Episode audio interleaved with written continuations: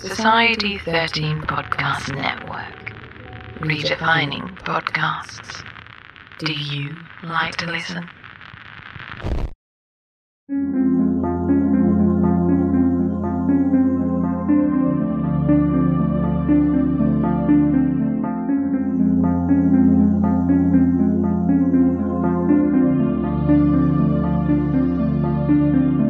History tells the story of the world and of our lives. Sometimes that history goes bump in the night.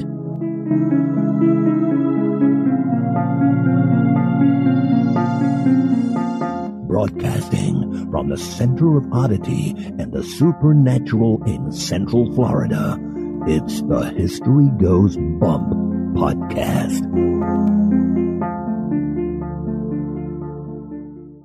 Hello, you spectacular people. Welcome to this 224th episode of the History Goes Bump podcast. Ghost Tours for the Theater of the Mind. I am your host, Diane. And this is Denise. On this episode, we're doing Haunted Cemeteries 4. It's going to be a little different than our other Haunted Cemetery episodes because on this one, we had listener Suzanne Silk suggest that we do symbology and architecture in cemeteries. And uh, we said, hey, that sounds like a great idea. She was going to join us, but we just couldn't get the scheduling to work. So she's not going to be joining us on this episode. Instead, we will be having author and historian Annette Student, otherwise known as Mom, joining us to discuss some of these aspects of cemeteries. So we're really looking forward to that. And we have something special to share with all of the listeners that I think is going to make it even more fun for you to go exploring in the cemeteries.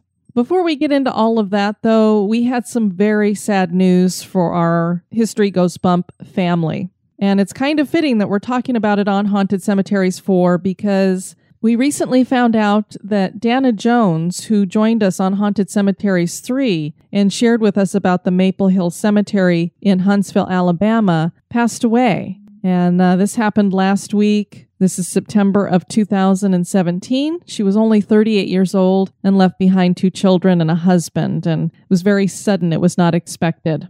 And so it just really makes our hearts hurt that we lost somebody so young in general, but that it was one of our spectacular members and also one of our listener hosts that we had on with one of the episodes. So we were very, very sad to hear that she had left us. What I did is I went back in, Denise, and I did a new little intro for episode 217 that she joined us on so that from here on out, people will know a little bit more about Dana and that she had passed away. We want to thank Chris, her coworker, who contacted us. He also joined the Spooktacular crew. And he sent me an email and he just said, uh, I really enjoy your show and I'm a coworker of Dana's in Huntsville. It's with a heavy heart that I have to pass along that she passed away last Thursday night. She was a wonderful person and a great storyteller, as we know from the show. And I was listening back to it again today. And as we're recording this, she actually had her memorial today. And we just laughed continuously during that interview with her. Yes. Had a great time with it. I thought you ladies would like to know that she will be laid to rest in the Maple Hill Cemetery, in part due to appreciation and love for it she developed while doing research for your show. Thank you for giving us a place to hear her voice going forward. She really enjoyed your show and was thrilled at the opportunity to participate.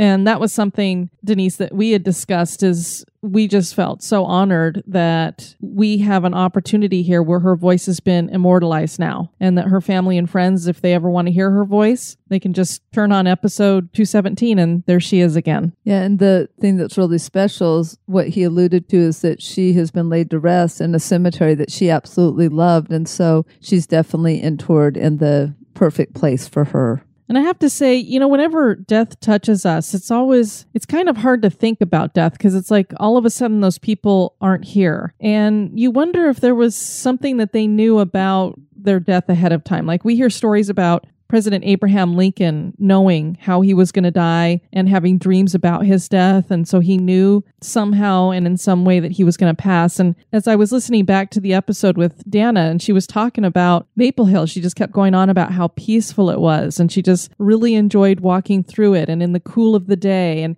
she just kept going on and on about how peaceful it was. And so it, just made me feel comforted to know that she's being laid to rest in a place that she felt connected to and that she already felt was a very peaceful place to be.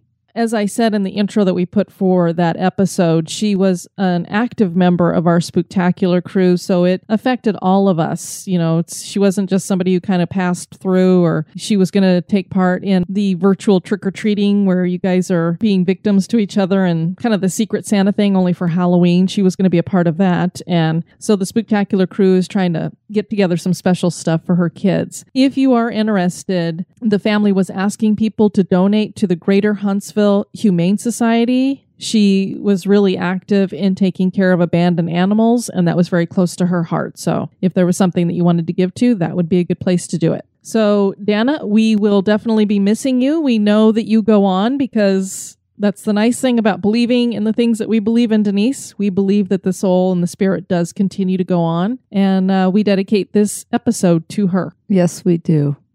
We want to welcome to the spectacular crew Jill, Hi, Jill. Nicole, Hey, Nicole. Gloria, Hi, Gloria. Jackie with a Q and a U, Hello, Jackie with a Q and a U.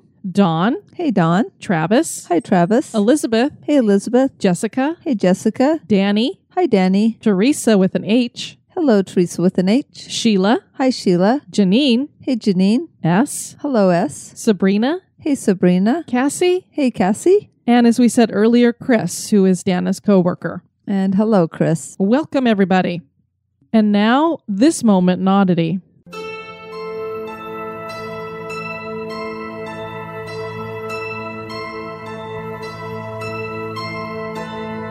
Sigurd Eysteinsson was a prominent Viking leader who ruled Scotland's Orkney Islands in the late 800s. He was the second Viking Earl of Orkney, and he had succeeded his brother Ragnvald. He was a fierce warrior and led the Viking conquest of what is now northern Scotland. Though he agreed to a peace meeting with Malbright, Earl of Scots, the meeting soon devolved into a fight, and the two men battled each other fiercely. Eysteinsson finally defeated Malbright, and with the final swing of his sword, he decapitated his rival. He grabbed the severed head and attached it to his saddle as he rode away. He wanted it prominently displayed and wanted to be able to see his handiwork. There was just one problem with the placement of the head. It was positioned in such a way that Malbright's long teeth were able to dig into Eysteinsson's leg as his horse galloped. This caused a wound on his leg that later became infected. That infection eventually killed the Viking, and that certainly is odd.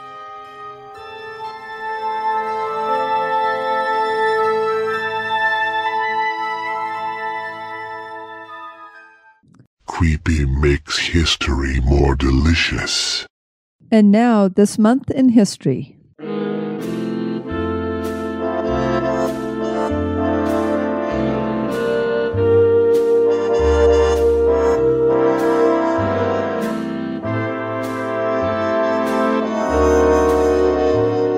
In the month of September, on the 25th in 1690, the first multi page American newspaper was published.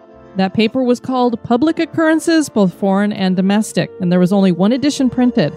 It appeared in Boston, Massachusetts, and was edited by Benjamin Harris and printed by Richard Pierce. The paper was intended to be published monthly, but British authorities declared the paper offensive and ordered its immediate suppression.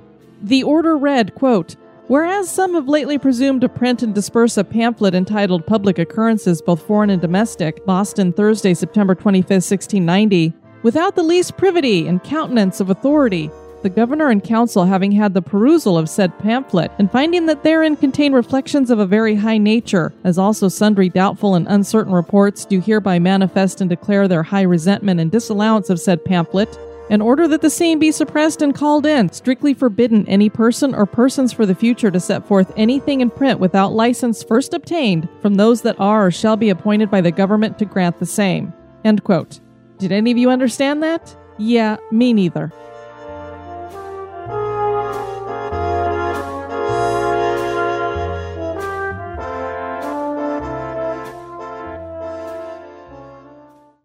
Many cemeteries have been designed to serve as parks. They have many features that we would find in large public parks like statuary, stone architecture, large trees, lush landscaping, and beautiful flowers. For taphophiles, cemeteries offer a place of adventure and discovery, whether it is seeking out a specific burial plot or figuring out the meaning of the symbology we find there. For genealogists, cemeteries offer a way to track down ancestors and trace their movements. For historians, cemeteries are a giant story and record of an area. On this episode, we are going to discuss cemeteries in general, including the architecture found there, the meaning of the symbols, the materials used, and why we love them so much. We also will share the history and hauntings of a couple of cemeteries in Windham, Maine, Shute Road in Anderson, and Hookman Cemetery in Connecticut. We are joined now by historian and author of Denver's Riverside Cemetery Where History Lies, Annette L. Student, who also just happens to be mom. How are you, mom? Very good. And how are you today? I'm doing great. We are looking forward to having you on to talk a little bit about cemeteries. Well, Mom, the first thing I should ask you before we get into talking about the history of cemeteries and symbology and the architecture is what got you interested in cemeteries to begin with? As you and your sister were growing up and we went on vacations across the United States and we would do different states, I usually tried to visit cemeteries of historic people that were buried in those areas. And a lot of times it rained when we were visiting those cemeteries. I don't know why, but it that usually happened. But I never realized that while we were visiting those cemeteries that you would later have a real interest in it too, that this was a byproduct of all of that. I knew I was interested in it and I always felt that when you visit cemeteries and you see the historic people that are buried in them, it gives validation to their lives. You know, you can visit their homes, you can read biographies about them. But when you visit the cemetery and you stand in front of their grave, it validates the fact that those people were really alive and you see their final resting place. And it kind of can connect you a little bit with that person. Growing up, I was probably maybe nine, ten years old. I remember our family visiting Forest Lawn, and I think it's in Glendale. It's either Hollywood or Glendale. And it's a very beautiful cemetery. It, it's just gorgeous. And they have a stained glass window of uh, Jesus resurrecting into heaven. They also have a huge painting of the crucifixion. It's a very, very long one. They had to build a special building to house this painting. But there are also a lot of historic people buried there. And it's like a park. It's just gorgeous. In fact, we were there one time when an earthquake hit. I'll never forget that. But I guess it was at that point that I realized that cemeteries were not scary places. And in fact, your grandfather, your great grandfather and my grandfather and my aunt and uncle and my cousin are all buried in one of the forest lawn cemeteries. They're buried in the Covina Hills one. So cemeteries have never been scary for me. I've even walking across the graves have never been scary to me. I have to say I'm jealous because I want to go to Forest Lawn someday. So that's so cool that you were there as a kid. I would like to introduce this too. This this tells a little bit about what cemeteries are. And I I got this quote from a book on Allegheny Cemetery in Pittsburgh, and it's entitled This is a Cemetery. Communities accord respect, families bestow reverence, historians seek information, and our heritage is thereby enriched. Testimonies of devotion, pride, and remembrance are carved in stone to pay warm tribute to accomplishments and to the life, not death, of a loved one.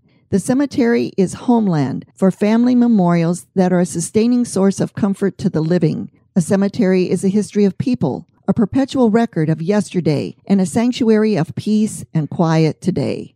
A cemetery exists because every life is worth living and remembering always. That's why we love cemeteries and why we think it's so important that they not be destroyed or disturbed or desecrated in some way because they really are a record of history. When you go to a location, especially if you go to like a ghost town, there may be nobody there anymore, but if there's a cemetery there, you can find out who used to be there. And people today that are doing their genealogy are finding out how important cemeteries are because they can find their loved one a lot of times buried in them. They sometimes get the birth and death dates or years of their loved one. But there too, you got to be a little bit careful because those things can be carved in incorrectly. And once they're carved in stone, they're impossible to get rid of. We have to go way back to go back to some of our oldest burial monuments. And this is when men decided to not just put bodies in the ground or in mounds, but actually do something that honored people a little bit more. The tumulus is one of mankind's oldest burial monuments, and this dates back to 4 to 5000 BC. These are all over the landscape in Western Europe. They usually are monuments that are assemblages of large rocks. We call those megaliths a lot of the time. For example, Stonehenge is considered a megalith, not necessarily a place where people were buried, but this is a system that they would use to honor the dead. There are some larger cemeteries that have a tumulus to this day. Generally, they're used when fraternal organizations set up a plot area for their members. Military organizations will use them sometimes. In some cemeteries, you will have what's called a cenotaph. A cenotaph is a monument honoring a dead person whose remains are elsewhere. In other words, you can have a monument or a headstone. Well, it's usually not a headstone, but a monument or a statue to a person in one cemetery, maybe because they live there, but their body is actually buried somewhere else. And that's the case of a statue that is standing in Riverside Cemetery in Denver, Colorado. There's a huge statue of Colonel Archer in the cemetery, and we always assumed he was buried there. And come to find out, he's not buried there at all. He's buried in a cemetery in St. Louis It was erected because he was the person who brought indoor water and electricity into the homes in Denver. And so they were honoring him basically. Why they put it in the cemetery, we have no idea. It was possibly put there because they maybe wouldn't let it be put in the city somewhere or there wasn't a city park to put it in. For whatever reason, it was placed there. Up until the Reformation, most cemeteries were just random headstones. People had to start looking outside of churchyards because during the Reformation and after that, churches weren't doing that as much. There are a few that still do it today, but generally they had to look outside of it. And this is when we come into having more of our organized cemeteries that eventually in the early 19th century become our garden cemeteries. Most cemeteries in the East were located near or next to churches. Sometimes there were a few trees planted in these cemeteries, but usually they didn't have grass, shrubs, or flowers. They would probably have flowers on the day that somebody was buried there because they would all be placed around the grave, but then later on they would be gone. Western cemeteries were considered nothing more than boneyards or boot hills. After picturesque and park like Mount Auburn Cemetery near Boston opened in 1831, other cemeteries across the United States were created with attractively planned and landscaped grounds resembling parks. You want to know why Mount Auburn was built where or was created where it was outside of Boston? Why? Because they found out that when people were buried years ago, they were buried usually in a plywood box. Well, what does wood do when it's underground? Rots. You got it. And what do bodies do when they're underground? Rot. And when all that rotten stuff is going down, it's getting into the groundwater. So it wasn't real healthy to have these cemeteries in the middle of a city. That's why when you have coffins put into the ground today, they are put into a lead like coffin itself. When the coffin would decay or whatever, it's all contained that that doesn't now can't go into the groundwater. And it may not be lead. It may be something else now that they use to put coffins into. If I'm not mistaken, either that or the coffins themselves now are built in such a way that they won't deteriorate like the wood coffins did. Because of that, they decided to start building cemeteries outside of the city. Well, now you're building these cemeteries or creating them outside of the city. And they thought, well, wouldn't it be nice to have it look more like a park way out in the country? And it had a, a nice effect too that the fact that it was a park, people could come and visit grandma and Aunt Tilda or great grandma on a Sunday afternoon and they'd have a nice little picnic lunch there. And grandma was attending too, if you believed in it. If maybe she was a ghost sitting there, who knows?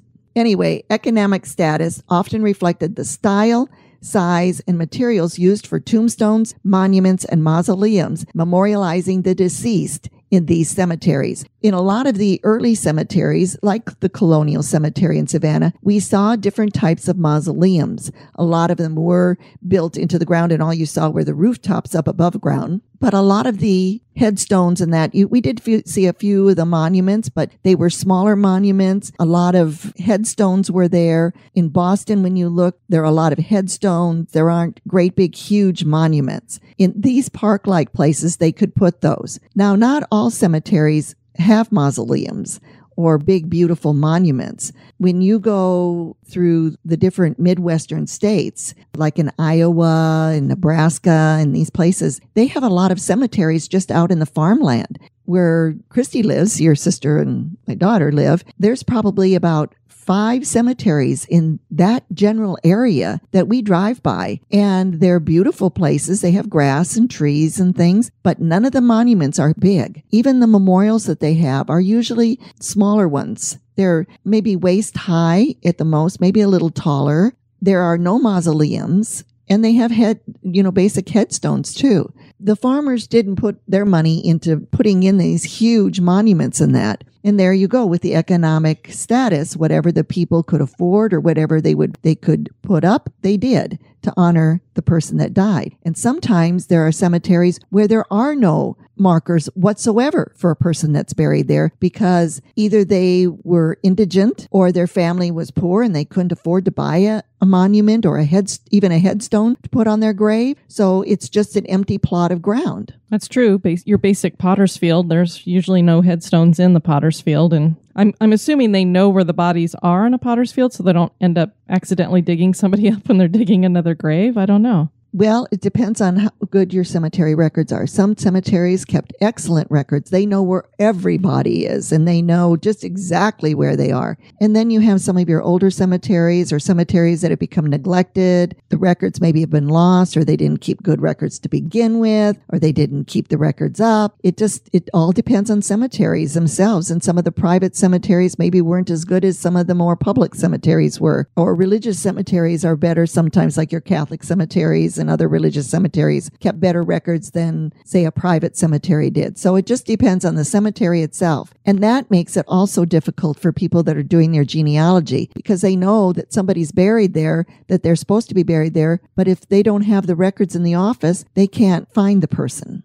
There's a lot of different architecture that you will find in a cemetery. I just love it. Most architecture falls under a handful of them from your Gothic cathedral. You can see Egyptian architecture, classic revival. You'll see these when you see columns, column capitals. That's considered classical revival. And a part of this is also Doric and Tuscan architecture, and the Doric can be separated into Grecian and Roman. There's Art Deco, Art Nouveau, Modern Classicism, Islamic architecture, and that includes onion domes, horseshoe arches, mosaics, carvings, inlays, that kind of thing. Byzantine architecture. This is very similar to Islamic in style. This developed after Constantine established his imperial capital at Byzantium, which is now today known as Istanbul, Turkey. That was back in 330 AD. The inside of mausoleums that are decorated in this style usually have these mosaic tile murals inside of them. Very cool looking. There's a good example of one of these at Woodlawn Cemetery, which is in the Bronx in New York. Romanesque architecture is also really popular. And you guys have probably heard of Richardson Romanesque. This was modified by American architect Henry Hobson Richardson towards the end of the 19th century. And basically, what he did is the Romanesque style used smooth stones. He went with rough stones. So that's how you can tell Richardson Romanesque from just your regular Romanesque.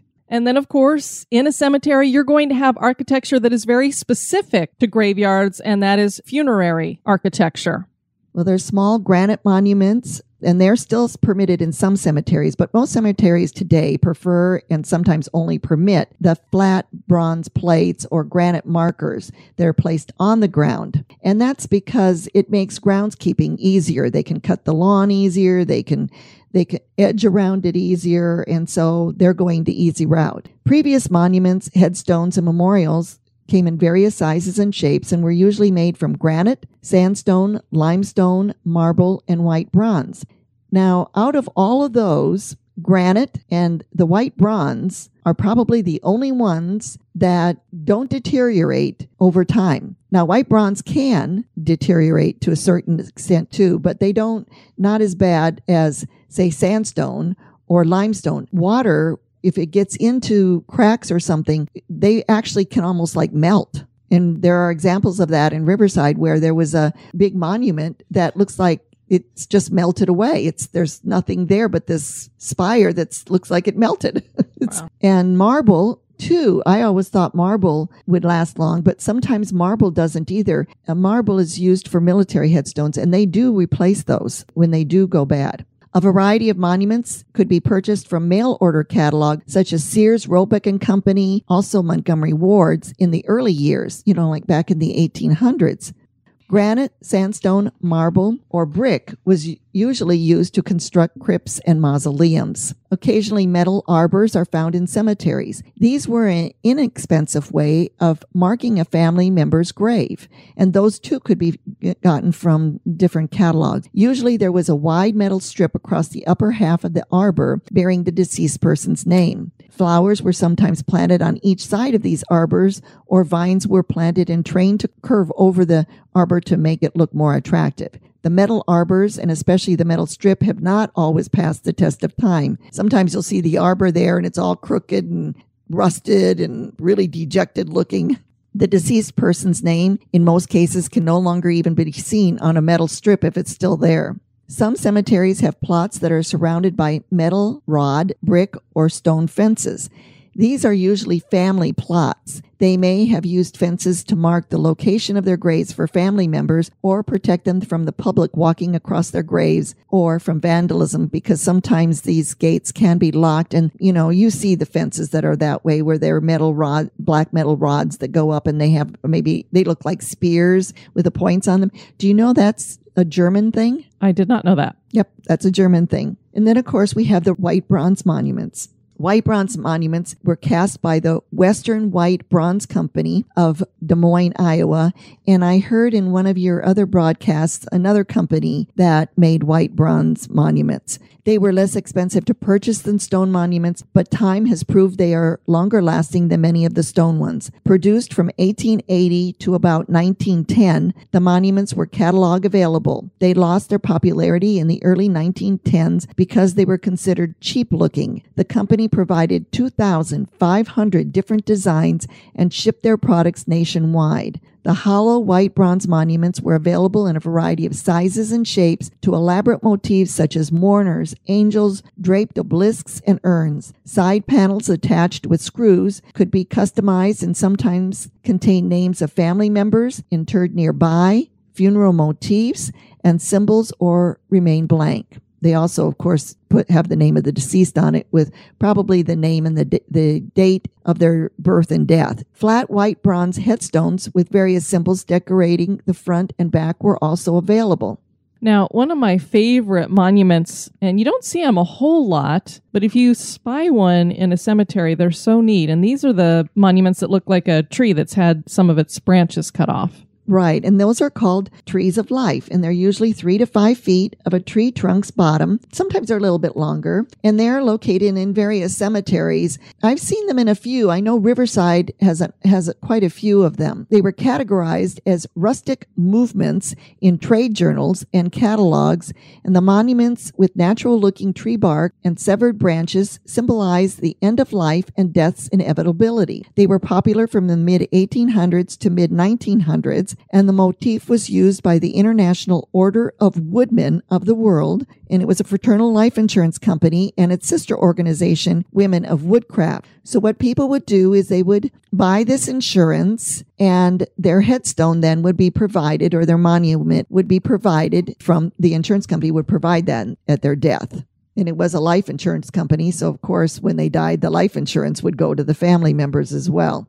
The Tree of Life advertised the organization's motto, When silent, he speaks. Well, they were the woodmen of the world, and this is a tree. So, in a way, that motto did speak, even though it was silent. There, they had their name on the monument, the woodmen of the world. Often there was a symbol on it somewhere that gave their name. Not on all of them, but on s- several they would have that. So, in that respect, they did speak.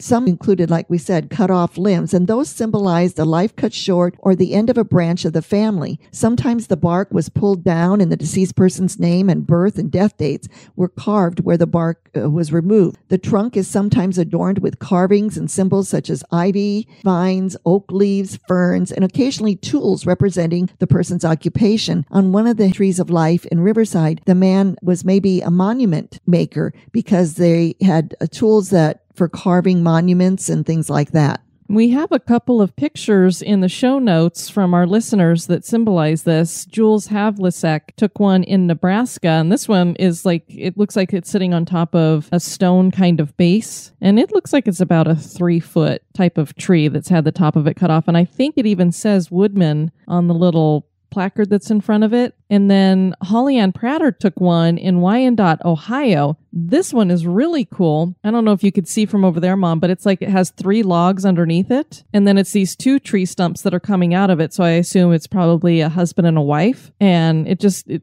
it's really neat imagery. Now, I think it's a darker color because there was a fire here. And so I think it discolored the monument, but really neat. That could be. And it could be that the logs that are underneath it represent something too. It could be maybe somebody else is also buried there. If you have small little branches that are on there somewhere too, that could be children that died early that are buried there. Sometimes it's just this like a tree trunk and it's like cut it in the top of it's cut at an angle and the symbol of the Woodmen of the World symbol is right on the top of it it's engraved into the very top of this the circle there are so many different ones. I've seen some that look like actual real trees where they've got the trunk and then branches going up on both sides. So Oh, it's wow. like maybe the guy was married twice, you know, it was the the man and then he had two different wives and they are buried there too. So there are different styles and designs and sizes for them. And they really are very unique. It's kind of neat finding them in cemeteries, I think. It, it's just a very different kind of a monument.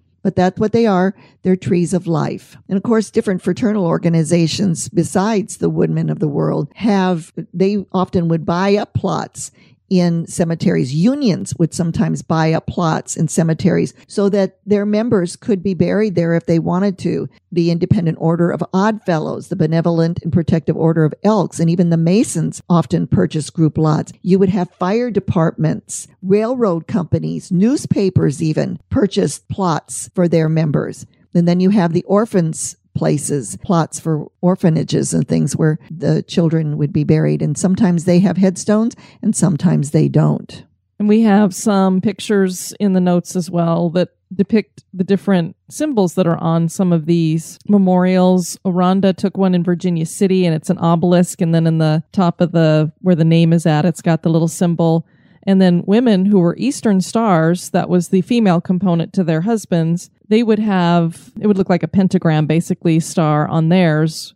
When you see that symbol on their headstones, then you know that they were Masons. And a lot of different headstones throughout cemeteries will have that. And they are not necessarily buried in a Mason section or a Mason plot. They can be anywhere in a cemetery and have that symbol. But those are called the obelisks and things like that. Those are called funerary motifs. Artwork and quality of stone craftsmanship is exemplified in the designs on monuments, memorials, headstones, crypts, and mausoleums in cemeteries throughout the United States and you know even in the world because I visited cemeteries. When dad and I were in South Korea we visited a military cemetery there and we've been in Switzerland. We visited cemeteries there. We were able to do that. So when we have a chance we will visit cemeteries in other places and they too have oftentimes beautiful monuments uh, Victorian funerary motifs included angels, lambs, weepers, sarcophagi, draped obelisks, urns, and crosses. Weepers and classically dressed mourners, usually female, are found throughout cemeteries. They are probably the most prominent monument that you're going to see. And the most beautiful. I just love those ones. And they're all very unique. You don't usually see two that are identical. No, and you'll see them sitting, standing, weeping, or draped in grief. Popular during the Victorian era, a robed mourner with her arm draped around a cross or leaning against it was inspired by this verse In my hand no price I bring, simply to thy cross I cling.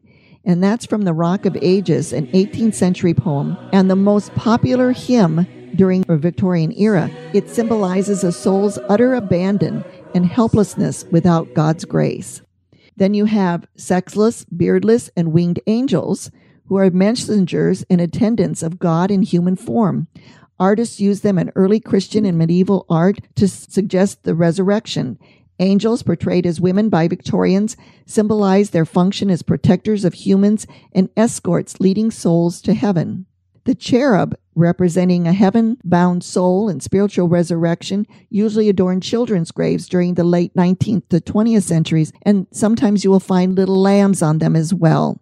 The urn was an 18th century neoclassic mourning symbol for mortality, grief, destiny, and purity of life. Early Christians placed open urns or urns with a stone flame rising from it at graves to symbolize the soul's separation from the ashes as it ascended into heaven, earthly death, and eternal life in heaven.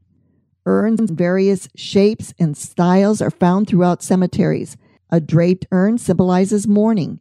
The drape, sometimes emulating a raised curtain revealing heavenly life and resurrection, represents the drape used on a hearse, palls, or biers. I always think it's neat because you'll see sometimes where it's just an urn and there's nothing on it, and then you'll see the draping on it. I just I think it looks really neat and a little creepy to have the drape on it. It's almost like you're peeking at something you shouldn't. And then there's obelisks that they do the same thing with. Yes, I agree. I've seen, I have seen urns in different shapes too. Like they're not all round. They can be kind of almost a square with handles on them. They'll have carvings on them sometimes. I've seen vines carved on them. So they are very unique but they are in a lot of cemeteries. Obelisks are another thing that you will find in different ones, and they come in various styles and sizes, sometimes called Cleopatra's Needle. It originates from ancient Egypt, where covered with hieroglyphics, it honored distinguished persons or deeds and represented the sun, eternal life, and regeneration. Today, it is placed on a grave to honor and perpetuate the memory of the deceased. Some are undraped, while others, like some that are riverside, are draped with different styles of tasseled palls symbolizing mourning. So even there, the drapes can be different. And talking about that in Egyptian symbology, have you ever seen a mausoleum that is decked out like it should come straight out of Egypt? Yes, there is one in Fairmount. Oh, you know what? I've probably seen it, but I didn't think I'd ever seen one before. And then I saw one in St. Louis. We have a picture in the show notes that Heather took of the uh, one that we saw in St. Louis. And the interesting thing is, the sphinxes that are on the outside of these, there's always usually two, and they can be male or female. And the picture that Heather has here in our show notes, it's definitely female, which means that it is Greek rather than Roman. Sometimes they have that, and sometimes they have Egyptian symbology, and the columns will be outside, you know, Egyptian columns. And if you look inside, sometimes you can look in, in the windows on the doors, or sometimes if they have plain glass, or you can sometimes look through some of the colored glass on the sides, and they'll have sarcophagi a lot of times inside of them. So they're very interesting. Another thing that you will see in many cemeteries are various styles and sizes of crosses. A carved log cross on a pile of rough hewn rocks symbolizes divine harvest and the end of life. The log cross, often placed on a pile of logs or rocks, was part of the rustic movement, kind of like the uh, trees of life. Popular during the 19th and 20th centuries, the Latin cross, most commonly used form of the cross, symbolizes Christianity, redemption, the passion, and faith. And that's the cross that you often see at churches and on steeples and things like that. The Celtic cross, also known as the Irish cross and the cross of Iona, was used by early century Celtic Christians. The circle represents eternity. IHS, the first three letters of Jesus' name in Greek, stresses the individual's identity with Christ, and IHS is often engraved in the center part of the cross. Then you have the symbolism on all of these different uh, forms of monuments. Americans have used symbols each with a meaning on tombstones since colonial times. In fact, in colonial times, if you go to Boston and some of the early cemeteries in Virginia and places like that, you will see these dark gray, often now they're dark gray, flat headstones. They look like a tablet of stone. And on them, you will see often a skull. And sometimes you'll see crossbones and things like that. But those were usually the symbols used during colonial times. The usage of symbols dramatically increased during the Victorian era. Some Victorian symbols carved on headstones, memorials, and monuments are an inverted flame torch symbolizing life, extinct, or death. An anchor symbolizes hope, steadfastness, and eternal life. If you see a harp, it means joy, worship, music of heaven, David in the Psalms, music and minstrels, and is an Irish emblem. And notice how many different meanings the harp can have. So you never know why the harp was put on a certain person's grave. They may have been a person that was really into music, could be a musician or something. It could be a person that really enjoyed music. So you never know why the harp was put there, or it could have just been a symbol that they decided to pick because they liked it. Sometimes you will see a scroll, which means divine law, Advent, Old Testament, literature, and music. A rose meant love, wisdom, and beauty. The fern, spiritual victory, solitary humility, and sincerity. Easter lilies meant purity, motherhood, innocence, and resurrection. Oak leaves, and you will find these on many, many, many, many, many monuments. Christian endurance against adversity, courage, strength of faith, and virtue. And ivy leaves are another thing you find on many monuments, and they meant memory, fidelity, friendship, attachment, and undying love or affection, immortality, faithfulness, and eternal life. The weeping willow, found in all forms of mourning materials in America, not just on monuments, symbolizes grief, bereavement, sorrow, and mortality. One of the most popular symbols during the Victorian era, its name and its drooping shape represented death and mourning. A garland or festoon of flowers was used by many cultures and civilizations in celebrations, religious rites, and funeral rites. Often draped on obelisks, urns, or tops of headstones, it symbolizes victory in death. Just a word about weeping willows. Whenever I see the word or uh, think of weeping willows, I think of the weeping willow tree that was in our neighbor's yard when I was growing up as a kid. They had the most beautiful, huge weeping willow. It came way out and it touched the ground and even kind of flowed out a little bit. And we would go under that weeping willow and it was like being in a little house. We could play house in there and it was the neatest tree I've ever seen. It's like your own secret garden. It was. It was like a secret hiding place. A book or stack of books symbolizes wisdom, knowledge, education of the deceased, book of life, or the Bible. Phrases such as asleep in Jesus, resting in peace, not dead but sleeps, and at rest engraved on the headstones or monuments were often used to soften the finality of death. If a loved one was only resting or sleeping, they were not lost forever to those left behind. Also, on monuments and headstones and the like, besides the deceased person's name, monuments and memorials sometimes include their full birth and death dates, or only birth and death years, and occasionally the person's age in years, months, and days. I love it when they put the whole birth and death years date, the whole date, because then you actually know when the person was born and when they died. When you just have the years, it's still sketchy. If they put the years, but then they put the person's age in years, month, and days, you can kind of guess then about when they died. I always like those ones where it says they were six years, 10 months, and three days. I know. Like that's very specific. Yes, and and you see that quite often. Epitaphs quoting Bible verses or expressing sentiments such as wishes, hopes, beliefs, death, resurrection, life's brevity, patriotism, etc., are sometimes inscribed on monuments and memorials. We encourage everybody to check out our show notes because we have a lot of pictures that members of our spectacular crew shared that were unique symbols or some of the symbols that we were going to talk about on this episode that they've taken pictures of in cemeteries. Kathy Webb Thomas shared some really cool ones. There's one at Highgate that looks like a person covering their face and crying. And another one there that is these stair steps. And I'm sure some of you have seen these on the internet before. It says dead as you're going down. So it's D E A D as you're going down these stair steps. And that's the tombstone. Lorelei Mitchell shared a modern day interpretation of St. Francis in a cemetery in Naperville, Illinois. And it just looks really cool because he's kind of bending down and talking to a bird, it looks like. Another symbol that we have several pictures of are shaking hands or clasping hands. And this is generally thought of to be a symbol of matrimony. You can tell the gender by looking at the sleeves, which one's the male and the female. Generally, what this represents is that one person has left and the other's been left behind. So it's a husband husband and wife still holding hands with each other or uh, spouses of some nature. Historically, neutral sleeves represent a welcome into heaven or goodbye from a loved one. You'll also see hands that are pointing up, which is an indication of heaven, or down as a divine message to those that are still left here on earth. We had uh, Kathy Webb Thomas shared one from St. Augustine, and Jean Nares shared one as well. We have an example of a draped urn from Nicole McFadden.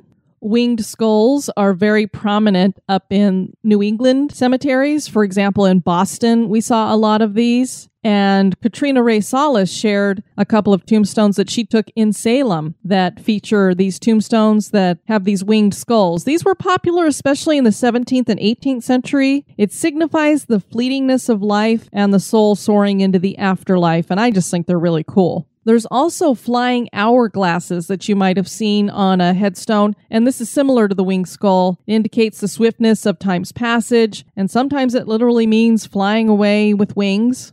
A dove is usually found on the graves of women who died young, and it represents peace and purity. The bloom of the rose symbolizes the age of a lady when she died, whether as a rosebud or in full bloom, and if its thorny stem is snapped, it indicates that her life has been cut off. April Barber shared a picture from Virginia that features a lamb, and Tammy McCarroll Burroughs took one in Spring Grove in Cincinnati that shows what looks like a, a babe in swaddling clothes, maybe a cherub laying on top of a, a tomb that was probably for a child.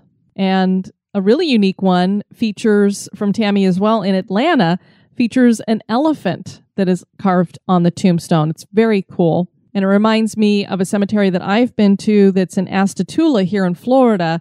I drive past it probably three or four times a week. And the woman had to have loved elephants because there are a couple of statuary that are a big elephant and then a little elephant. And it's just a little knockabout, small little town cemetery. And so the first time I ever passed it and saw this elephant sitting in the middle of it, I went, wow, that's kind of weird. Speaking of weird things in the middle of a cemetery, Anna Prado Frias took a picture in Riverside of what looks like a dragon in the grass. So it's it's as if the grass is water, so you can kind of see it looping up, kind of like the Loch Ness monster.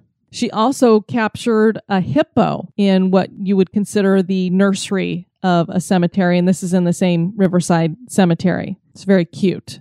Probably the most bizarre symbol that we had sent to us was Patrick Keller's from over at the Big Seance podcast. And he caught this in one of the cemeteries in Natchez. And it's really weird. It's a head that looks like it has four snakes coming out of it, wings in the place where the ears would be, and then three legs coming out of the head in like a circular motion. It is bizarre. When you see it from a distance, you almost think it's like a jester kind of gives me that feel. But then when you look it up close, and I have no idea what any of that is supposed to mean. And then we have some other really cool pictures from Rhonda that she took in Prague and Salzburg. Ruth Schulte shared one from South Dakota that is a young woman who looks like she's holding a bouquet. We have a picture of a Gypsy Queen grave from Marion, Ohio, from Holly Ann Prater. And then Tavia Saldivar took some pictures down in the Key West Cemetery, which we will be visiting next year. And of course, it has conch shells. Very unique and cool. We also share some pictures in the show notes that Denise took when we were at Bonaventure. So you've got little Gracie, which is a very famous sculpture of a little girl there. There's also Jesus standing before the heavenly gate. Very cool statuary. And just some other pictures that she took of women weeping at gravesides. We got a really cool Celtic cross that Denise also shares that we took at Sleepy Hollow. And we have an example of the anchor mom. Denise took a picture of that at Mount Feake Cemetery. Probably the coolest tombstone that we had shared with us was from Jean Nowers, and it's from Matawan, New Jersey. And the family name on it says Hulsart. And then there's three names underneath it. You've got Miriam M., Clinton C., and then Zombie. And I kid you not, it's Z O M B I E. Very interesting. Well, in talking about the Woodman's mom, uh, Jules Havlicek took a really cool picture that is of a leaf, maybe the oak leaf that you're talking about. And then there's an axe and what looks like a, a hammer or something in front of it. And it says MWA. So probably uh, may, maybe whatever state Woodman's Association is probably what that is. It's very neat. She also took pictures of some other symbols that I don't even know how to describe, but they're very pretty. Jules Havlicek took that one that you're talking about, Mom, with the IHS, and it's on a cross, and there's some flowers underneath that. And then it looks like there's the Catholic heart with a cross symbol also there.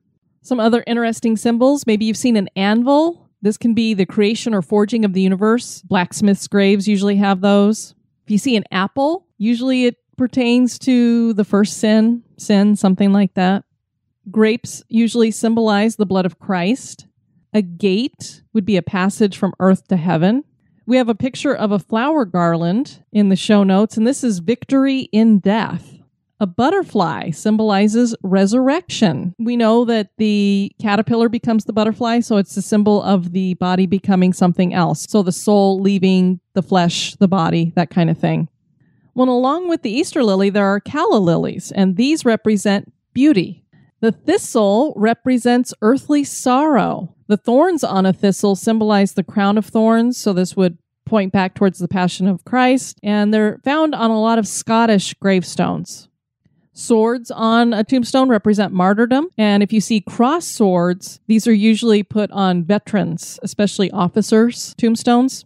I recall when we were in Illinois and visiting all of the Lincoln's tomb that there were several headstones there that were upside down cannons, and those were used generally for marking where a general was buried.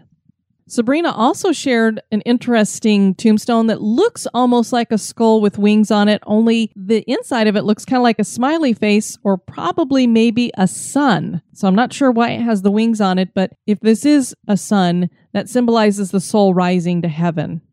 Occasionally, you will see soldiers on a horse. These are used for soldiers' graves. If the horse has both front legs in the air, the person probably died in battle. If only one leg is raised, the person probably died as a result of wounds. And if the horse has all four legs on the ground, the person probably died of natural causes. Buddhist graves will usually have the Shih Tzu of Fo on there. Some people sometimes think this is a dog, others think it's a dragon. Either way, that's usually a guardian of Buddha. So if you see that on somebody's grave, they're probably a Buddhist. If you see a shell, this is a symbol of baptism or rebirth. Generally, you'll see a child inside of that shell. We saw something like this in Bonaventure where a girl is actually holding the shell. It's a very cool statue. And this is like an open clam shell. The scythe is the reaping of life.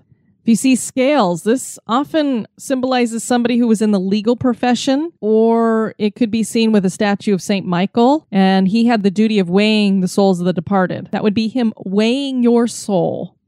If you see a knot, this symbolizes marriage and unity. An eye is usually found in a triangle or within a sunburst, and this is a Masonic symbol, generally speaking. If you see a fallen tree on a tombstone, this is mortality and death.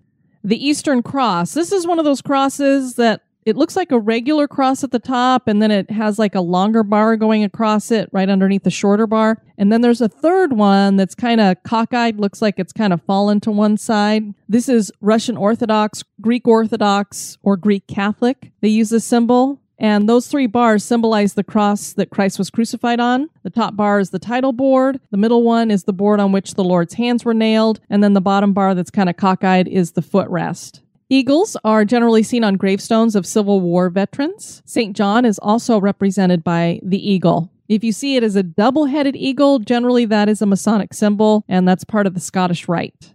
A dogwood is resurrection, sacrifice, and eternal life and dogs, and I've seen a couple of these where they have a dog near the tombstone or on the tombstone, is loyalty, fidelity, watchfulness, and vigilance. A daisy is usually found on the graves of young children, and it's a symbol of their innocence. If you ever see a boat on a tombstone, this is a voyage, generally crossing over to the other side. So many great things on tombstones. And then I've seen on one mausoleum, and I can't remember what cemetery we were in, but it had this winged solar disk at the top. It was very cool looking. It looks like multiple wings with a circle in the middle. This is an Egyptian symbol, represents the journey of the sun, spiritual attributes of the heavens. Generally, it is a Zoroastrian symbol, and it can symbol all different kinds of things. It could be the soul without physical form, could be a symbol of divine power. If you see a human figure that's rising out of that center disc that I was talking about, that could be either God or the person who's died. Those three rows of feathers represent good words, good thoughts, and good deeds. And if you see a tail, and the tail if it has different levels are bad deeds, bad thoughts, and bad words. The, that would be towards the bottom of it. So they're rising above those bad things that they've done. Wheat represents the harvest. It's usually found on older people's gravestones. And a tulip symbolizes love and passion.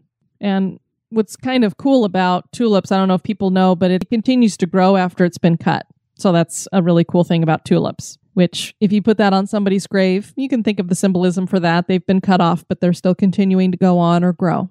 And here I'm going to read you some epitaphs that were inscribed on white bronze headstones. And they were just flat stones. And on the front, they had different symbols representing each of their three children. And on the back was a hand holding a handkerchief between the thumb and the forefinger, and it was dripping water to show sorrow that this handkerchief was sodden. H.J. and Maggie Mernon lost three children close together. They voiced their grief in the epitaphs they chose for each of their children. The verse on the white bronze headstone for Eva, who died in November 1889 at seven years, seven months, six days, says, We miss thee from our home, dear. We miss thee from thy place. A shadow o'er our life is cast. We miss the sunshine of thy face. We miss thy kind and loving hand, thy fond and earnest care. Our home is dark without thee. We miss thee everywhere.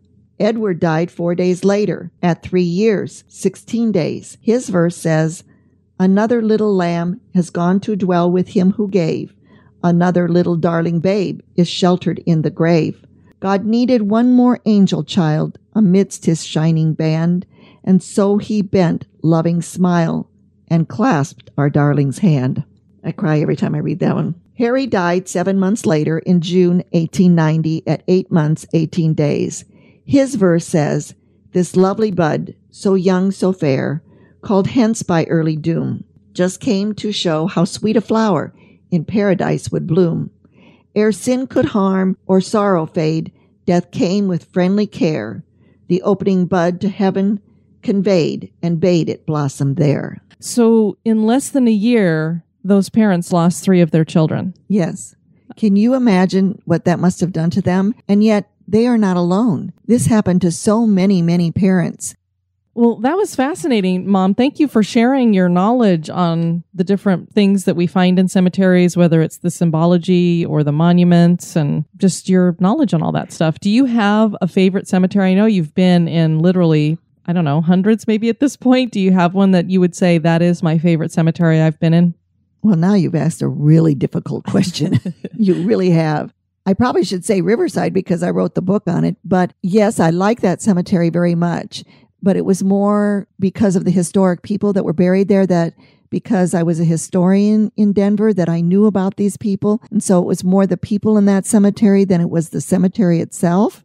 I don't know. I have visited some beautiful cemeteries and I've visited some very small ones. And I guess I really don't have a favorite. I think they all have something unique and special about all of them.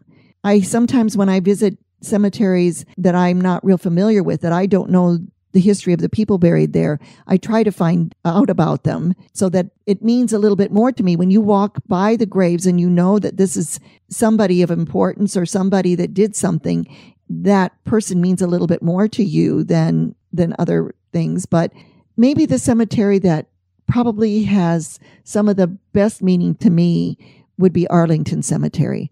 And I lived next door to Arlington Cemetery for two years. You know, it was right next door to the apartments that I lived in. Many people don't know that that was a private cemetery originally. It, the General Lee, Robert E. Lee, family that came down through him, but it, he owned, there's a house there, the Lee House in the cemetery, and you can visit it. It's open to the public, and that was his home. And he lost that land because he fought for the South during the Civil War and it was confiscated.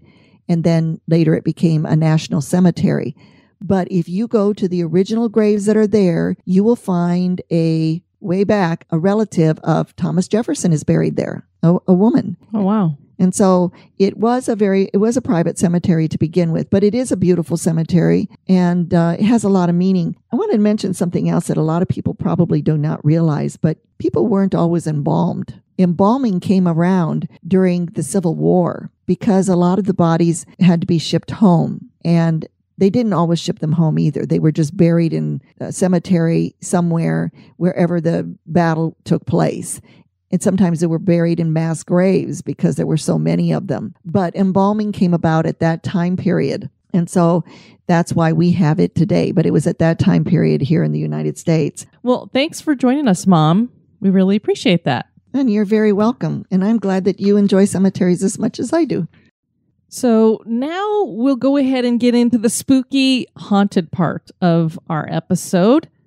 We're going to start with Hookman Cemetery, which was suggested to us by listener Joe Costa. Hookman Cemetery is located in Seymour, Connecticut, just off Cemetery Road.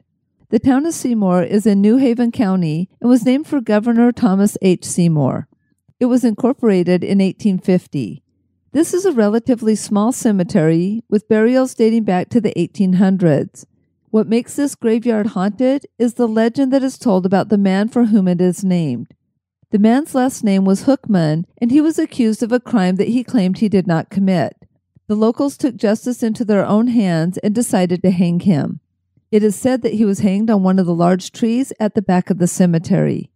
From that time forward, he has haunted the land here, and his apparition has been seen roaming the cemetery.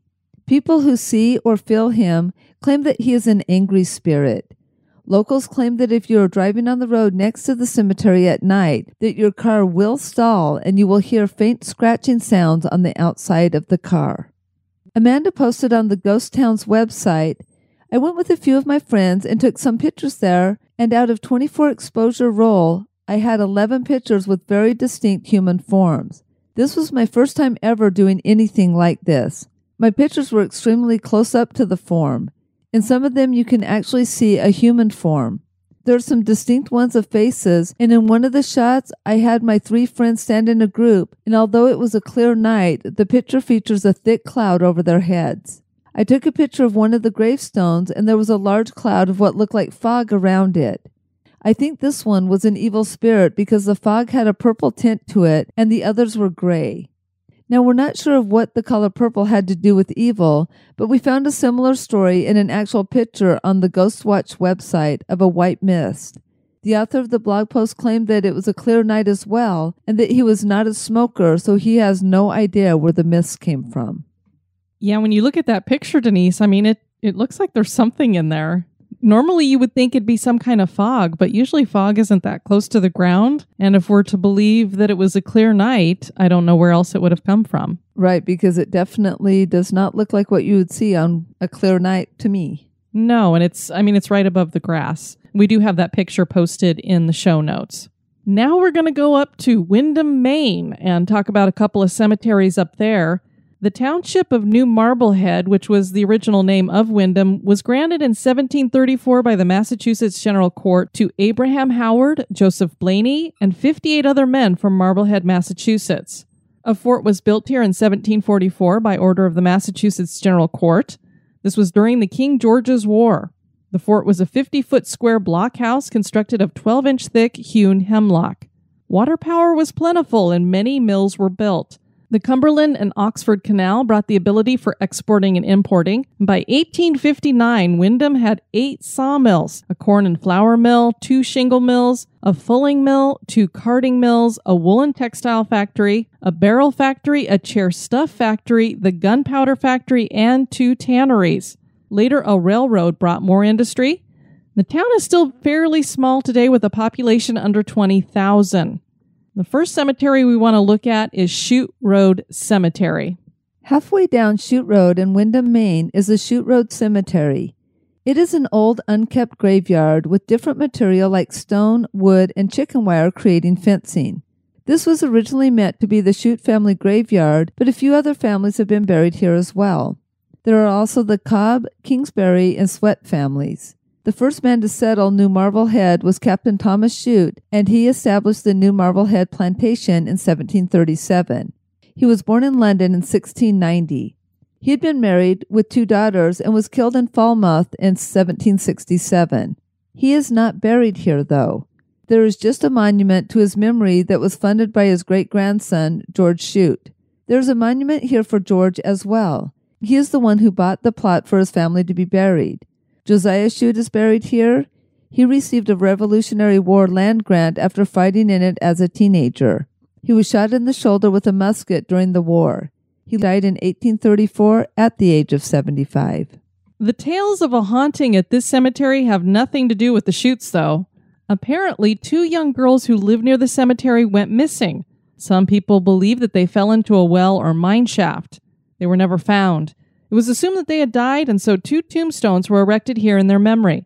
No one knows why, since they are not actually buried here, but people claim to see the apparitions of two young girls playing in the cemetery and sometimes right outside of it. Denise, I went into the official records in Windham and they have all of the cemeteries. Somebody has painstakingly gone through those cemeteries and listed all of the markers and the names that are on them. Thankfully, this one doesn't have so many, so I didn't have to go through a whole bunch of them. There's probably about 20 headstones here. And I didn't see any that contained the names of two young girls. There was one young daughter of somebody, but she was only a few months old. So I'm not sure if this is just some kind of a legend here because I couldn't find tombstones with the girls' names on them. So, not sure how truthful that story is.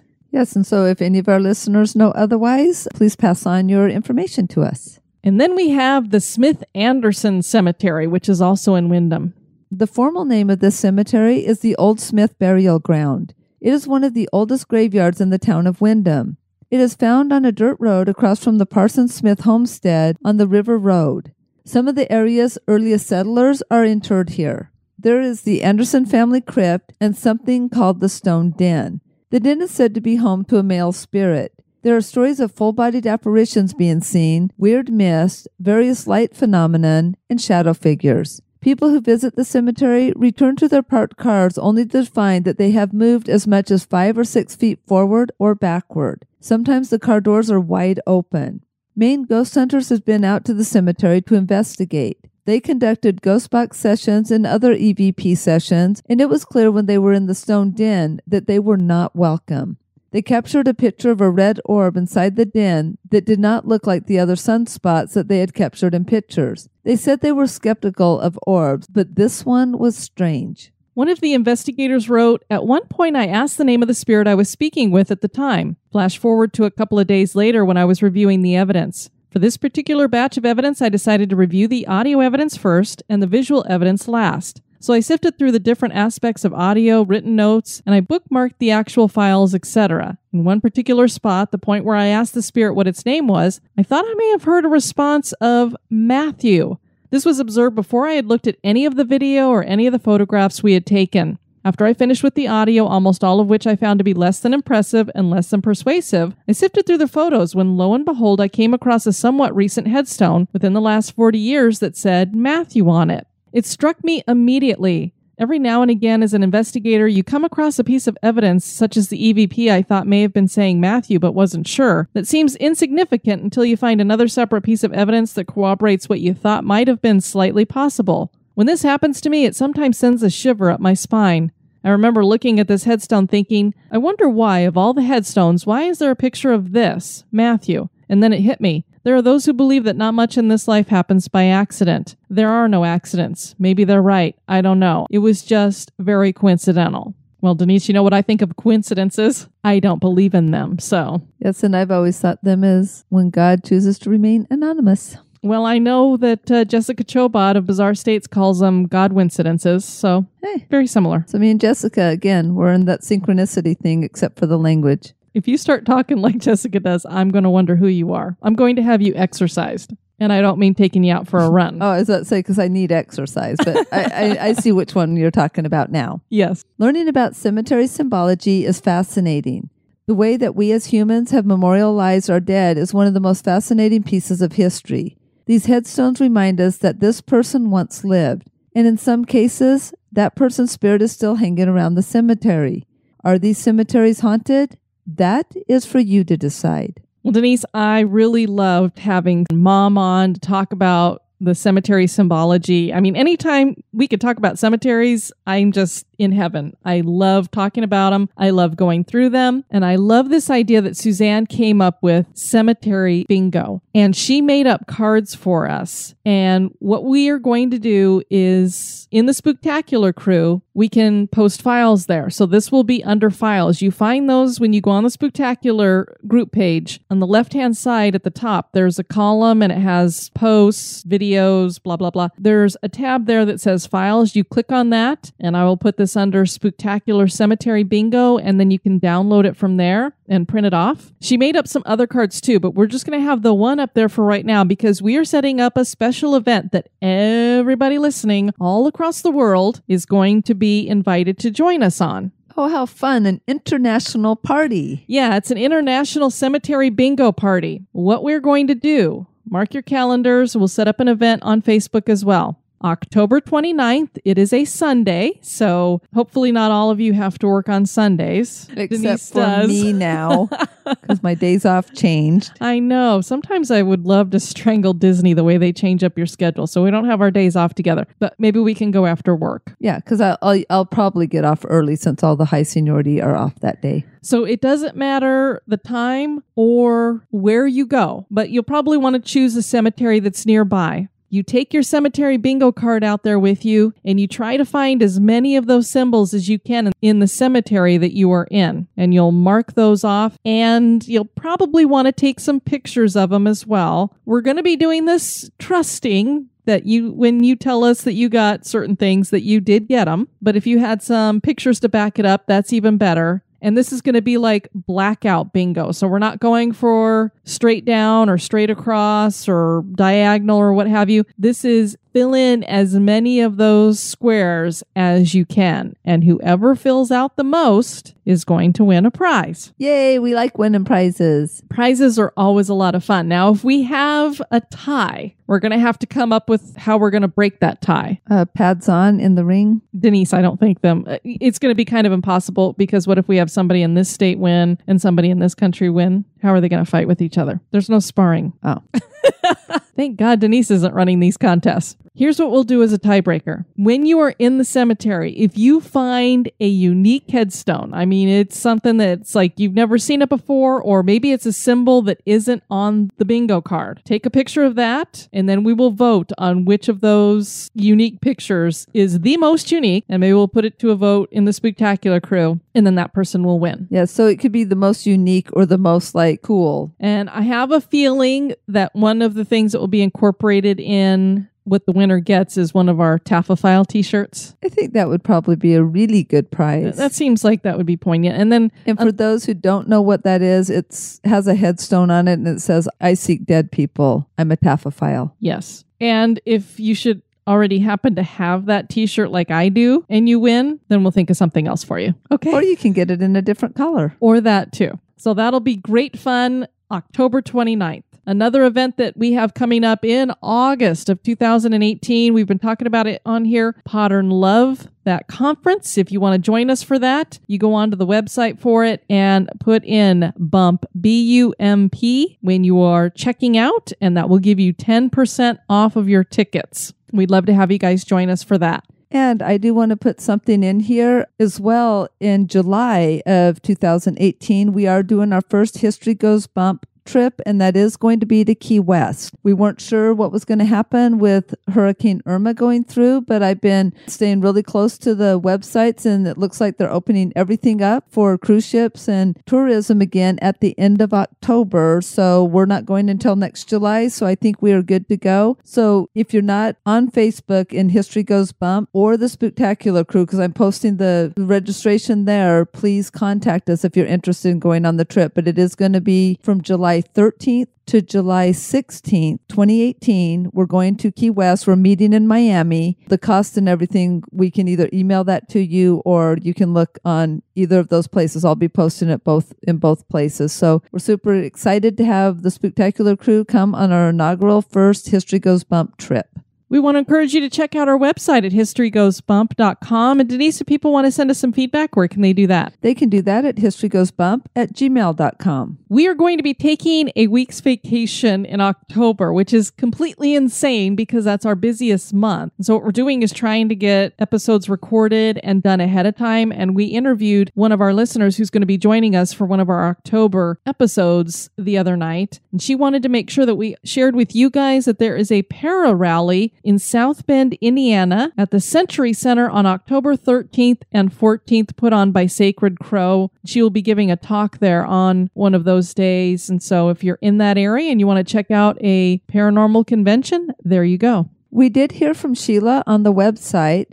I work third shift at a factory which makes safety equipment, including hard hats, of which I am one of the six on staff who print logos on the hats. Listening to podcasts is very popular throughout the plant, and one of my coworkers told me about yours. I believe she has already binged until up to date. I'm on episode 52. I love the combining of history and paranormal. I like the description skeptical believer, and I think the banter between Diane and Denise is fun. I tell people I'm listening to ghost stories, and I've passed the podcast name on to a few, and no one really bats an eye because they know I'm into the paranormal. We have a resident spirit, Doug, and over the last year I've had several new employees be pointed in my direction to explain Doug. I tell them if they see a shadow out of the corner of their eye, hear a weird noise, or walk through a cold spot, just say hi, Doug, and continue on. They and Doug totally appreciate the advice. And I truly enjoy your podcast. I look forward to getting caught up over the next month and maybe up to date by Halloween, my favorite holiday. Thanks for all the work you do putting these podcasts and the blog together. Blessed be. And we also heard from Travis. When my wife and I first started dating, my grandfather had passed away about two months previously. Now, my wife had never seen my grandfather, either in person or a picture of him. We were walking along the beach and she turned to me and said, I hope you don't think I'm crazy, but your papa's walking with us. She then went on to describe to me an elderly man standing just behind me wearing the exact clothes he was wearing for his funeral.